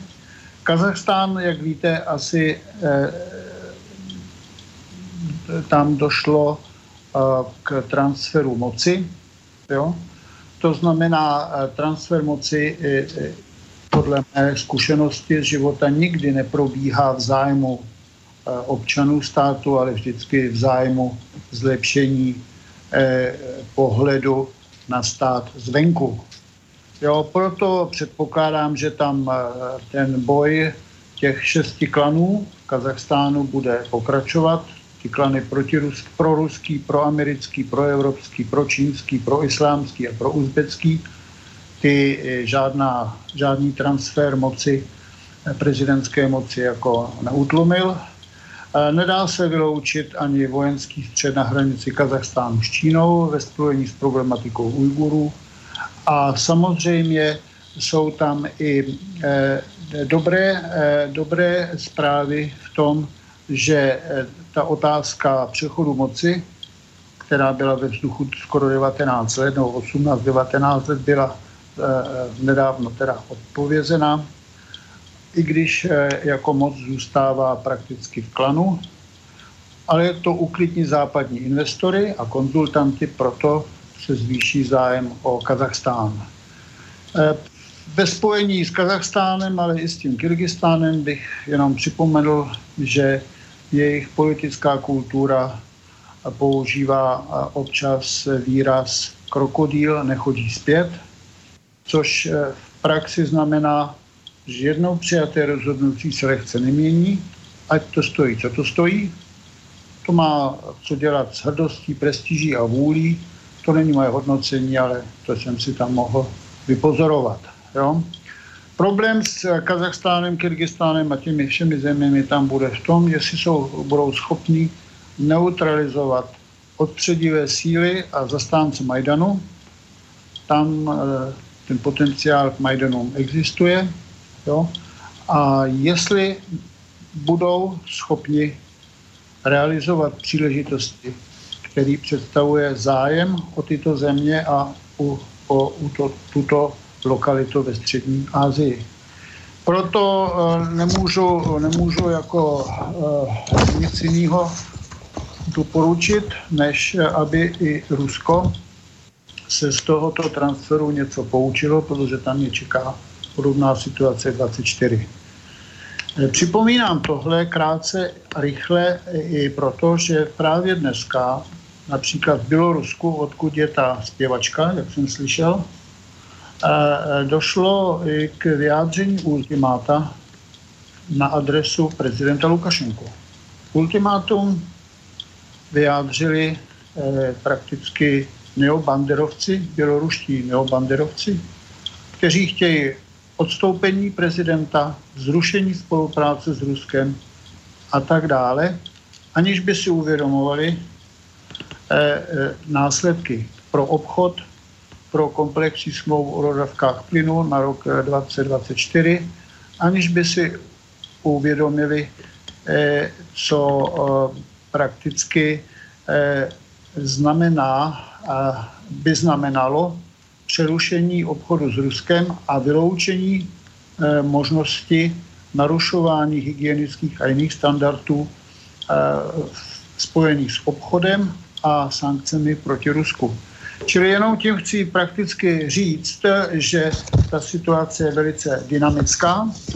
Tuto dynamiku samozřejmě, samozřejmě podporuje i to dění v Evropě a ty peníze. Jo. Krátce teda k těm penězům.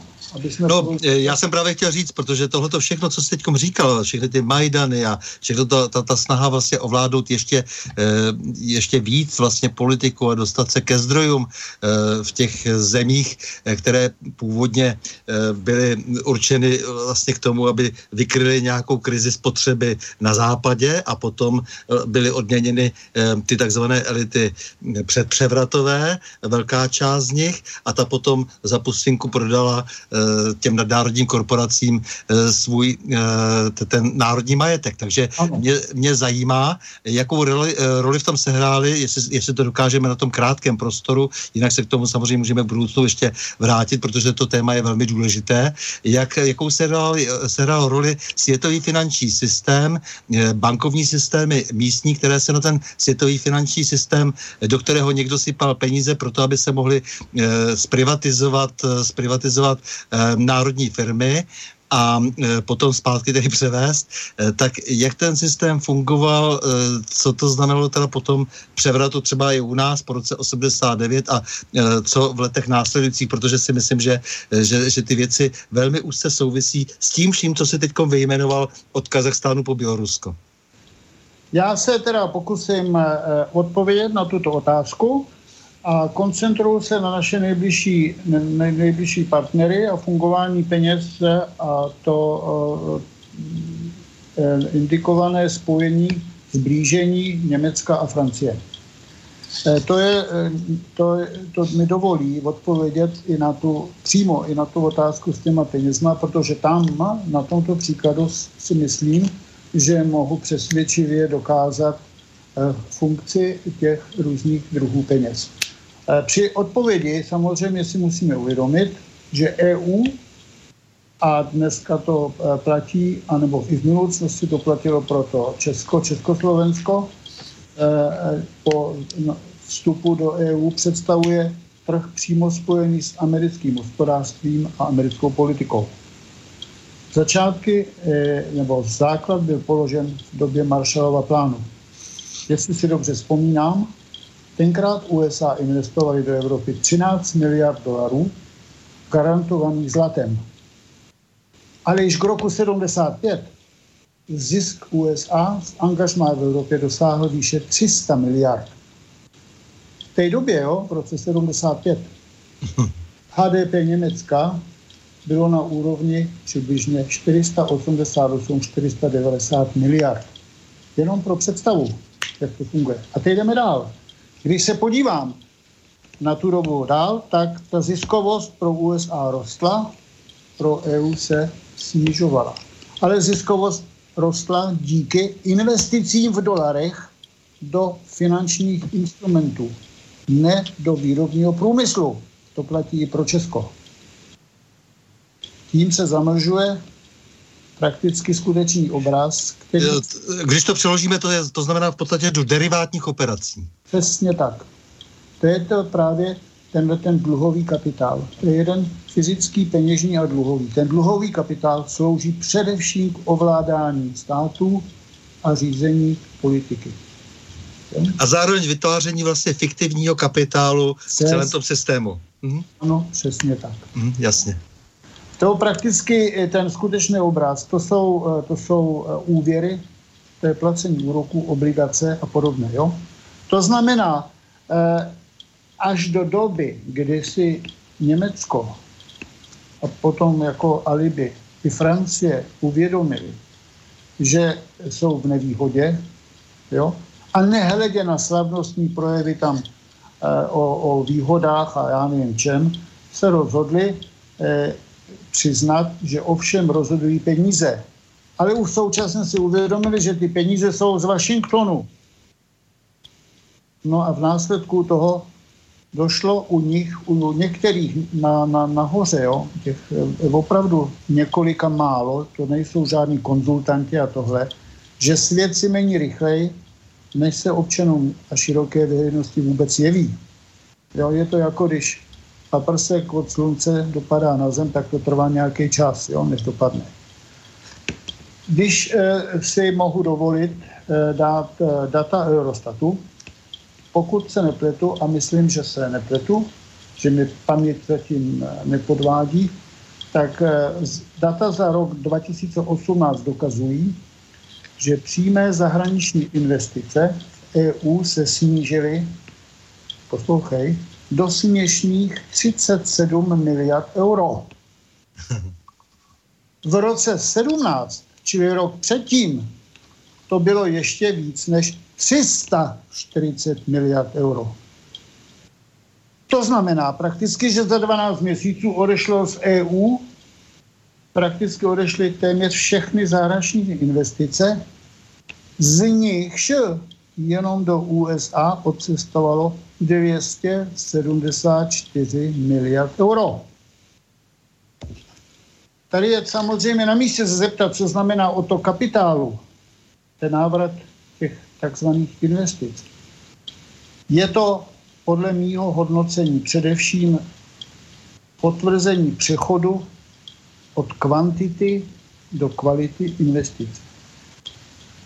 Protože v průměru posledních 15 let jo, transferovali USA týdně z EU do USA 200 milionů euro.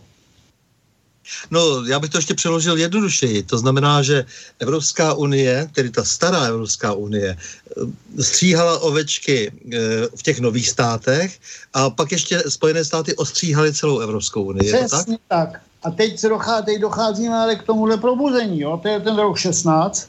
Jo? V roce 2016, dva roky tam po Krymu, jo? prohlásil dokonce prezident ECB o Draghi, že odtok zahraničního kapitálu se zvětšil do 320 milionů týdně. A jenom v prvním březnovém týdnu toho roku 16, jo, vyvezli USA z evropských fondů 3,3 miliardy euro takzvaných přímých investic. To není vůbec žádná legrace. Proč? Protože tenkrát si ještě v roce 2016 jo, existovala víra v nějakou jednotu západu a ještě v nějakou správnou funkci západního hospodářského systému. No ale problém e, je rok 2018. Tenkrát e, před rokem 29. května, pokud se nepletu, 18 se ozval pan Soros a připomněl trend a následky odtoku a snížení investic. A mimo jiné také to, že sám věří se svými fondy USA a ne Evropě.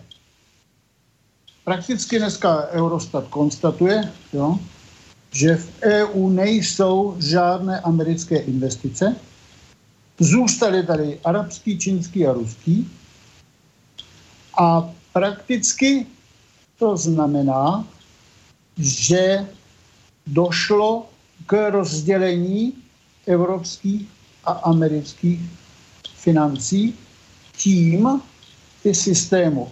Následovat bude samozřejmě institucionální eh, eh, reorganizace finančního systému v Evropě a ta klasterizace hospodářství, která je s tímto odchodem peněz investic spojená, se prakticky stala již skutečností.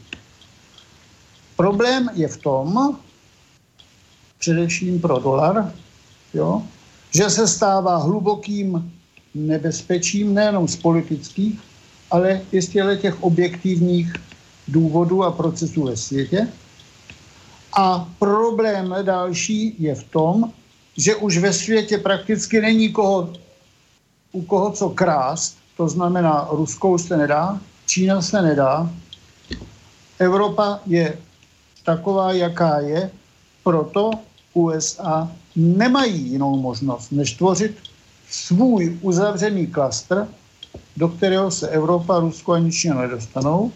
A proto dává smysl ta německo-francouzská snaha o zblížení a proto vzniká nebo se zvyšuje riziko války, především občanské, na regionální a národní úrovni, včetně té EU. To je ten problém. No, protože samozřejmě ta Evropa dneska nemá na žádné války s velmocemi. Eh, je naprosto oholena, jako co se týká eh, nějakých, eh, nějakých sil, které by byly schopny něco takového realizovat fyzicky opravdu. Že? To znamená, ona se snaží docela směšným způsobem oponovat Spojeným státům, místo, aby byla schopna se opřít o národní státy, které by Přesně přece tak. jenom ještě byly schopny nějakým způsobem si sečíst inteligenci, možnosti, schopnosti. No, ale bohužel dneska je to tak, že, eh, že eh, přichází prakticky k, eh, k ideální situaci těchto těch religiózních a etnokulturních válek. Jo? To je pro Evropu no, samozřejmě. Protože to je jediné zbývá. No, zbývají už jenom jako tyhle ty eh, drobné konflikty, které budou sloužit k tomu, eh, k tomu, aby se upevnila moc nějakých uh, skupin. A v tom všem samozřejmě budou vždycky hrát finanční systémy svoji roli, ale ten finanční systém je přece přetížen. Jestliže se tam pohybuje fiktivně desetkrát více eh, vykazovaných eh, prostředků, než tam skutečně je v tom světovém finančním systému. A eh, klíčovou roli vlastně v té degeneraci hraje dolar, a přesto ještě stačí ty Spojené státy mít tu sílu, že tu impotentní Evropu vlastně vysávají.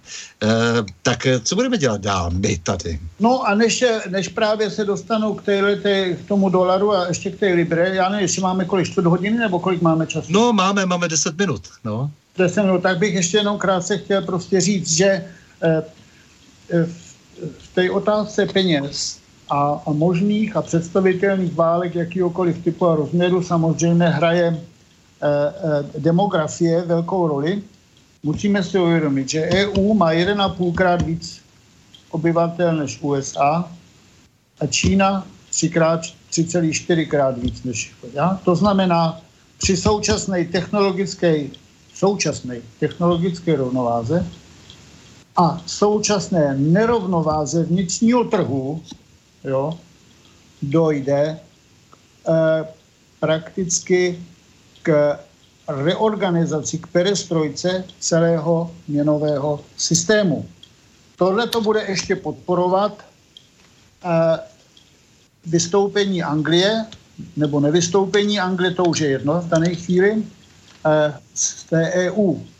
Proč? Protože vedle Bank of England právo emise britského, britské libry má také Royal Bank of Scotland, potom má Bank of Scotland, potom Clydesdale Bank a čtyři irské banky.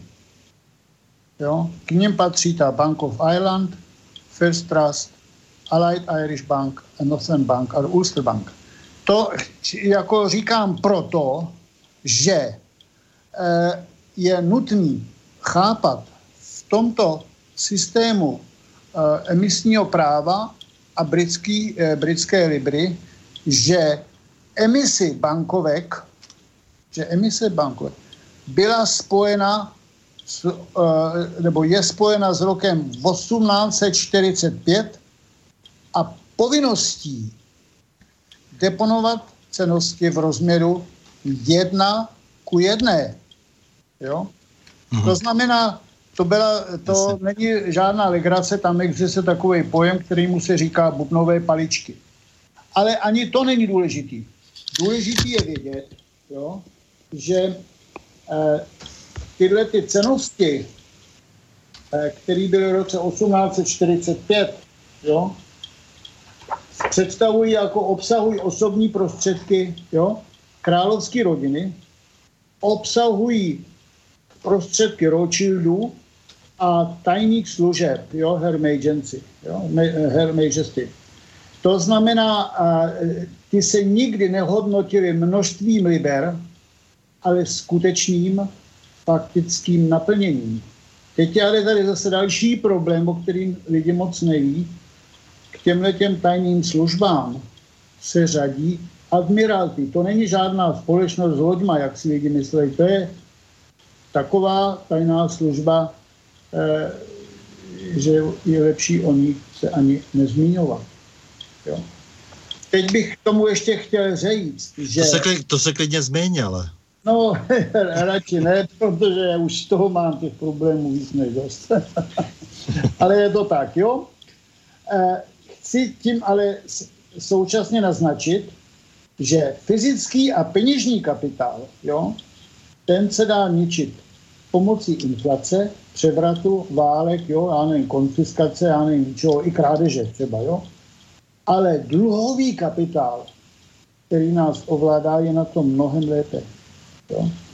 A to je eh, problém, eh, eh to je problém, protože dluh je možný prodávat a s jeho pomocí je možný ovlivňovat vnitřní politiku dlužníka, jo, například přinucením k prodeji strategických aktiv země a podobně.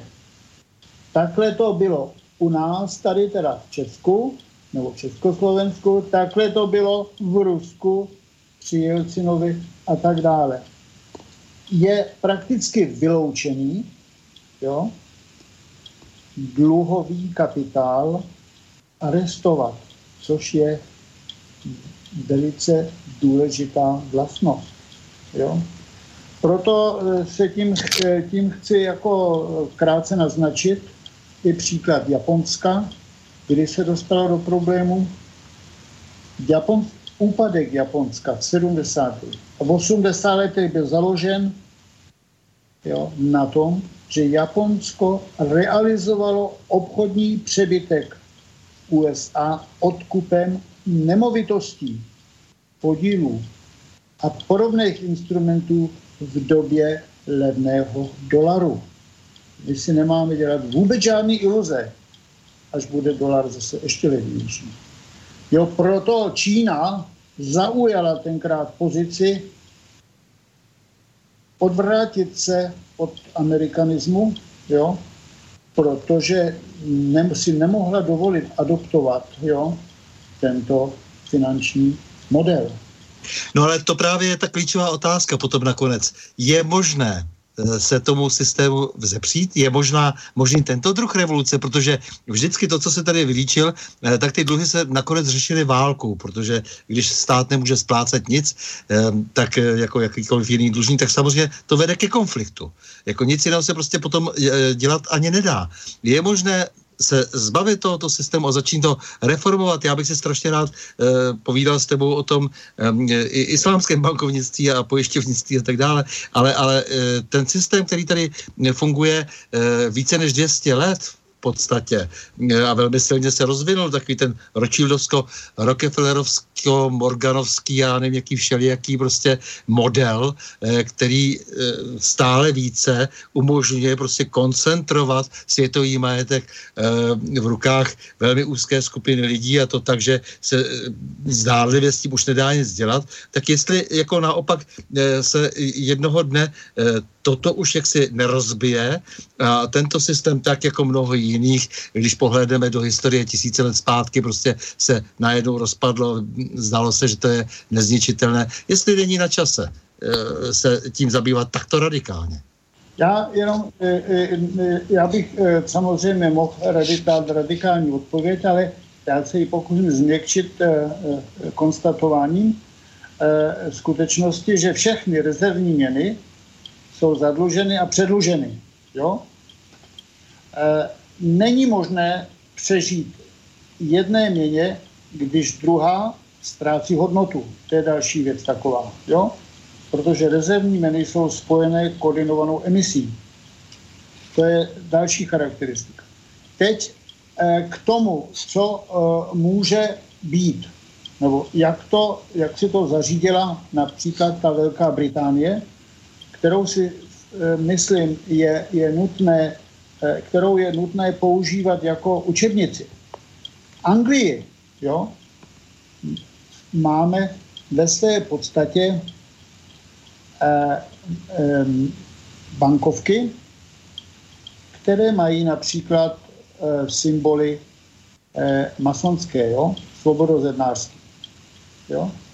Ty nejsou na jiných eh, eh, librách, jo, které se vydávají v Anglii. Jo. Tato eh, bankovka, na které je ten Sir, Sir uh, Walter Scott, jo, tak ta se nazývá v určitých uh, společenských kruzích židovská libra, nebo také libra pojišťoven, nebo pojišťovák. Jo. Poslední emise této unikátní libry jo, byla podle mý paměti v roce 2007. Proč to bylo tak. A co bylo potom? V roce 8, 2008, totiž Rothschildové ztratili hodně peněz a rozhodli se zvýšit investice v Ruské federace ve stínu dění, rozumíš? Uh-huh. Zatímco veřejnost byla... To je klasika, ano, to je klasické jednání, ano. ano. Jo? No ale tady jde o to dál. Eh, když se podíváme na, na bankovku třeba Clydesdale Bank, jo? Co budem, tak se budeme divit. Na té bankovce není žádná stopa Anglie ani Skotska. Já mám tyhle ty bankovky doma. Já je při našem příštím nebo jakým setkání rád přinesu, abyste se mohli přesvědčit. Ty jsou platní, ty nejsou ale kmální. Jo? Je tak nějaké hospodě. Jo? A tahle ta banka, tahle ta, eh, tahle ta bankovka od Clydesdale Bank, jo, ta nemá žádnou stopu Anglie ani Skotska a proto se jí taky někdy říká v určitých kruzích islámská nebo šítská libra. Jo? Tohle byla, ta poslední emise byla v roce 2009, jestli se nepletu. Já mám teď omezené možnosti tady prověřovat fakta. Ale byla, e, emise byla udělaná, byla vyvezena do Libanonu, vím, že do Bruneje a podobných destinací. Jo? Čili když se na to takhle jako podíváme, tak zase eh, se dostaneme blíž k tomu hledání ukrajinský, eh, teda ukrajinského zlata, který zmizelo ve filiálce Oděse. Ono to vypadá všecko jako divoce, že člověk skáká tam a zpět. Ale ono to má zase něco společného eh, s v roce 49 eh, eh, založením s pomocí CIA partizánského združení pod krycím jménem Slavík. To byli banderovci jo? a založil to prakticky, nebo pomohl tomu první minister obrany USA James Forrestal. Tak, tak zrovna tak vlastně po Mejdanu prostě, já říkám Majdanu, Mejdan, jako eh, po, po tomhleto Mejdanu prostě eh, zmizelo skitské zlato, to znamená už i skvosty, samozřejmě jako vždycky mají ty američané prostě ve zvyku eh, sbírat eh, vlastně eh, artefakty, na které nikdo eh, si do té doby eh, nedovolil sáhnout. Takže skitské, no, skitský poklad zmizel. Eh, chci dostat ještě krátce k tomu zlatu a co nás čeká a co nás asi pravděpodobně nemine. A, a, a tuhletu odpověď e, nabízí taky takzvaná, takzvaný e, Special Executive Report CME Group. Jo? To znamená e, prakticky e, e, od 11. prosince 14. roku zveřejnil regulátor změny, které se týkají COMEXu, Commodity Exchange a NIMEXu. Jo? To znamená, prakticky ohodnocení ceny zlata a kovů. Tohle by bylo na delší rozhovor, ale tohle jsou všechno věci, které dovolují a, a, předpokládat, že těch málo znajících budou schopni udržet nadvádu peněz, i když se ten systém bude muset transformovat. V tomto kontextu samozřejmě musím říct, že USA mají ještě jednu možnost potrestat Čínu. A to znamená, když se rozhodnou uzavřít trh drahých kovů. Tam bude velká výhoda pro Rusko, protože ta v tom není a na Rusko to nebude mít zásadní vliv. Jo?